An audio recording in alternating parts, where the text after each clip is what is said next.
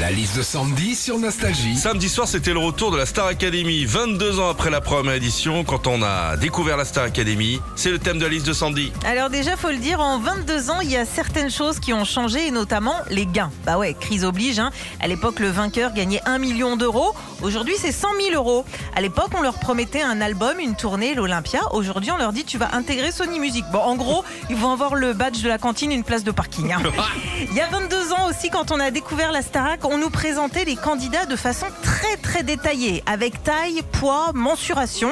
Exemple pour Jennifer, on disait euh, 1m58, 48 kg, 90C. C'est clairement le genre d'infos qu'on ne donne plus de nos jours. Non, non, non. Le seul truc d'intime à la limite qu'on pourrait connaître d'un candidat aujourd'hui, c'est s'il est intolérant au gluten. hein.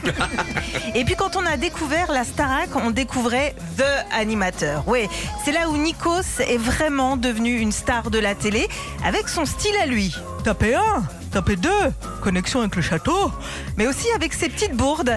Voici d'aventure en aventure, Jennifer et Serge Puma. Retrouvez Philippe et Sandy, 6h-9h sur Nostalgie.